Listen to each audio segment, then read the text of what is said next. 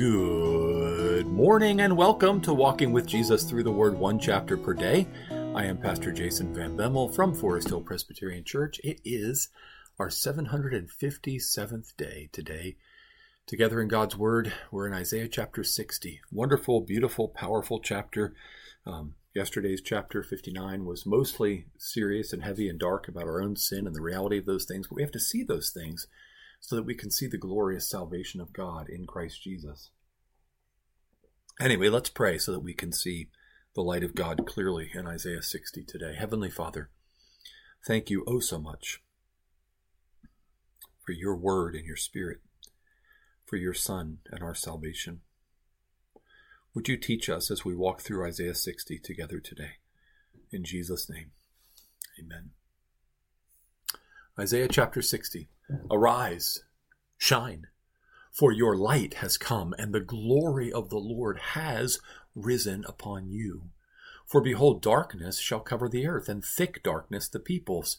But the Lord will arise upon you, and his glory will be seen upon you. All nations will come to your light, and kings to the brightness of your rising. Lift up your eyes all around and see. They all gather together, they come to you. Your sons shall come from afar, then your daughters shall be carried on the hip. Then you shall see and be radiant, your heart shall thrill and exult, because the abundance of the sea shall be turned to you, the wealth of nations shall come to you, a multitude of camels shall cover you, the young camels of Midian and Ephah. All those from Sheba shall come. They shall bring gold and frankincense, and shall bring good news, the praises of the Lord. All the flocks of Kedar shall be gathered to you, the rams of Nebaioth shall minister to you. They shall come up with acceptance on my altar, and I will beautify my beautiful house.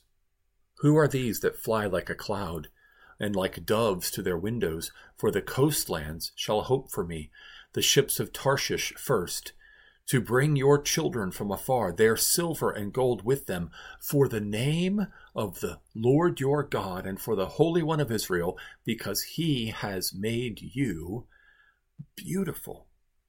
Foreigners shall build up your walls, and kings shall minister to you. For in my wrath I struck you, but in my favor I have had mercy on you.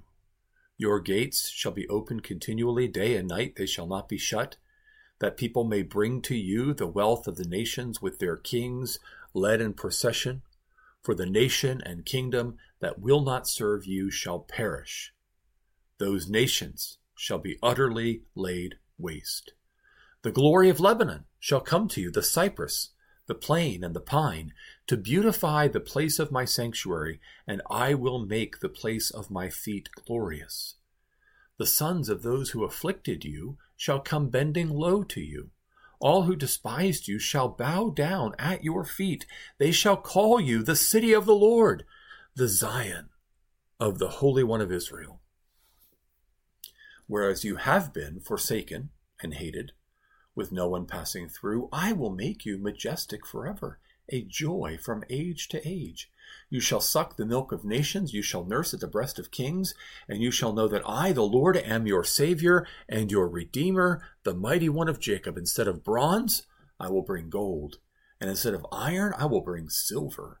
Instead of wood, bronze, instead of stones, iron, I will make your overseers peace and your taskmasters righteousness. Violence shall no more be heard in your land devastation or destruction within your borders, you shall call your walls salvation and your gates praise. The sun shall be no more your light by day, nor for brightness shall the moon give you light, but the Lord will be your everlasting light, and your God will be your glory. Your sun shall no more go down, nor your moon withdraw itself, for the Lord will be your everlasting light, and your days of mourning shall be ended. Your people shall be all righteous. They shall possess the land forever. The branch of my planting, the work of my hands, that I might be glorified. The least one shall become a clan, and the smallest one a mighty nation. I am the Lord. In its time I will hasten. Hmm. The last line there means that God will act when the time is right. Galatians 4 4 tells us, In the fullness of time, God sent forth his Son, born of a woman, born under the law, to redeem those who were under the law.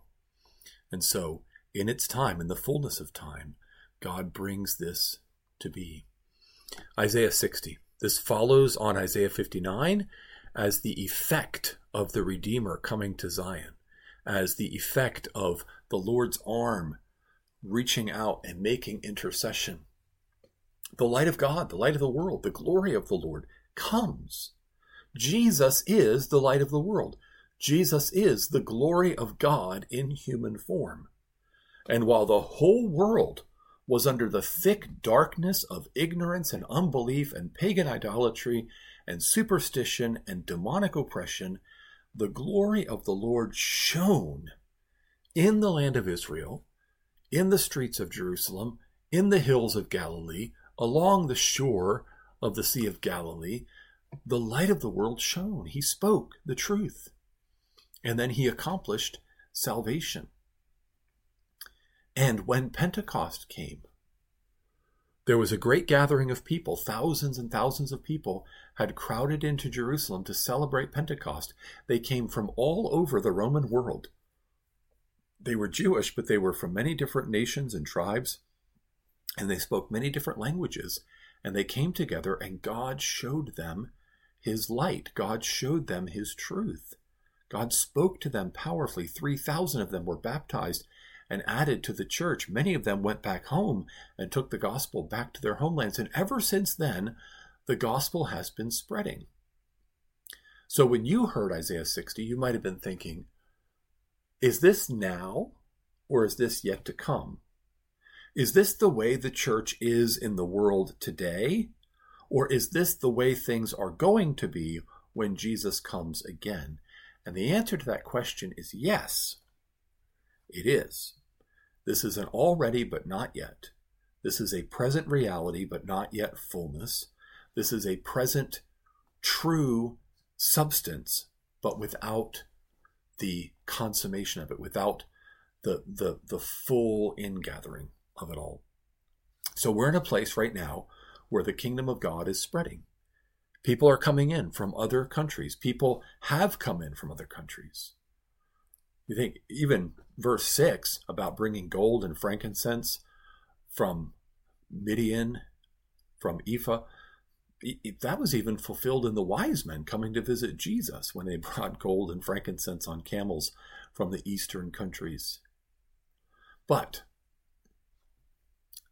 as the gospel goes out, it is true that more nations, more peoples, more languages rulers of those nations have come to faith in Jesus Christ. They have said, This is the Lord. This is the light of the world. This is the truth, and I will believe it. And this the gospel has spread. But it's also true that the gospel is still opposed. And so it's not the truth that all nations and all kings and all wealth and all glory have been brought in. So your gates shall be open continually, day and night, they shall not be shut, that people may bring to you the wealth of nations with kings led in procession. That right there is specifically quoted in Revelation 21 as what will be true in the New Jerusalem, or of the New Jerusalem, in the new heavens and the new earth. So that, the fullness of that, open gates, never shut, all the wealth of the nations brought in, that is awaiting the future glorious consummation in Revelation 21. As also true, um, the idea that you don't need the sun or the moon, which this Sunday in our sermon, that's tomorrow in our sermon, we're going to have more of this. The idea of the sun, because it's hinted at in Isaiah 30 before he circles back around to it in Isaiah 60. The sun shall be no more your light by day, nor for brightness shall the moon give you light, but the Lord will be your everlasting light, and your God will be your glory. That again is directly quoted in Revelation 21. So if you read this and then you read Revelation 21, you'll see that much of what unfolds in Revelation 21 in the New Jerusalem, in the new heavens, and the new earth is drawn directly from Isaiah 60, but It is not true that it is all future and that none of it's now, because it is happening now in the gospel glory, but it will happen in the future in the revealed, unveiled. Revelation is the unveiling and the unveiled glory. So there's an intensification of light spreading into the world now, but it's facing opposition because the world remains hostile to God and the nations rage against the king and against his anointed one. And Jesus said, The world's going to hate you. Keep in mind, it hated me first. So the gospel never goes forward without power, and the gospel never goes forward without opposition. These two things are true. There is a glorious power in the gospel to save sinners, and there is strenuous opposition from the world to the gospel. And what Isaiah 60 is picturing is as this gospel goes forward, there will come a time when Jesus comes again, when arise, shine, for the glory of the Lord has risen upon you, when Jesus shall come again in unveiled glory. He came before in veiled glory. He had no form or majesty that we should look upon him, no beauty that we should desire him. Isaiah 53. Here he's going to have unveiled glory so that every eye will see, every knee will bow, every tongue confess. That day is coming. And for now, the kingdom advances through the gospel, not through politics, and in the face of opposition, not to the sound of the world's thunderous applause.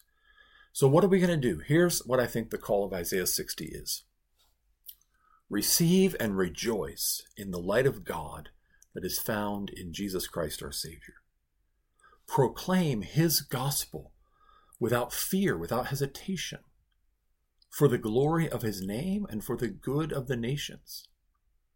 And follow him. Follow him. As the gospel spreads, wait for him. Wait for him, for the glory will come unveiled when Jesus returns. Let's pray. Father, thank you for bringing us into your kingdom. Who are we that you should be so good to us, that you should love us so much, that you should bring us into your glorious kingdom. We're so thankful for that. Would you please build us up in Christ, strengthen us in our confident hope in the gospel, send us out into the world as ambassadors for Christ for the glory of your name. In Jesus' name we pray. Amen. Amen. Well, thank you so much for joining me for Isaiah 60. Tomorrow we are going to go back to the book of Daniel and pick up with Daniel chapter 9. I hope you have a blessed day in the Lord.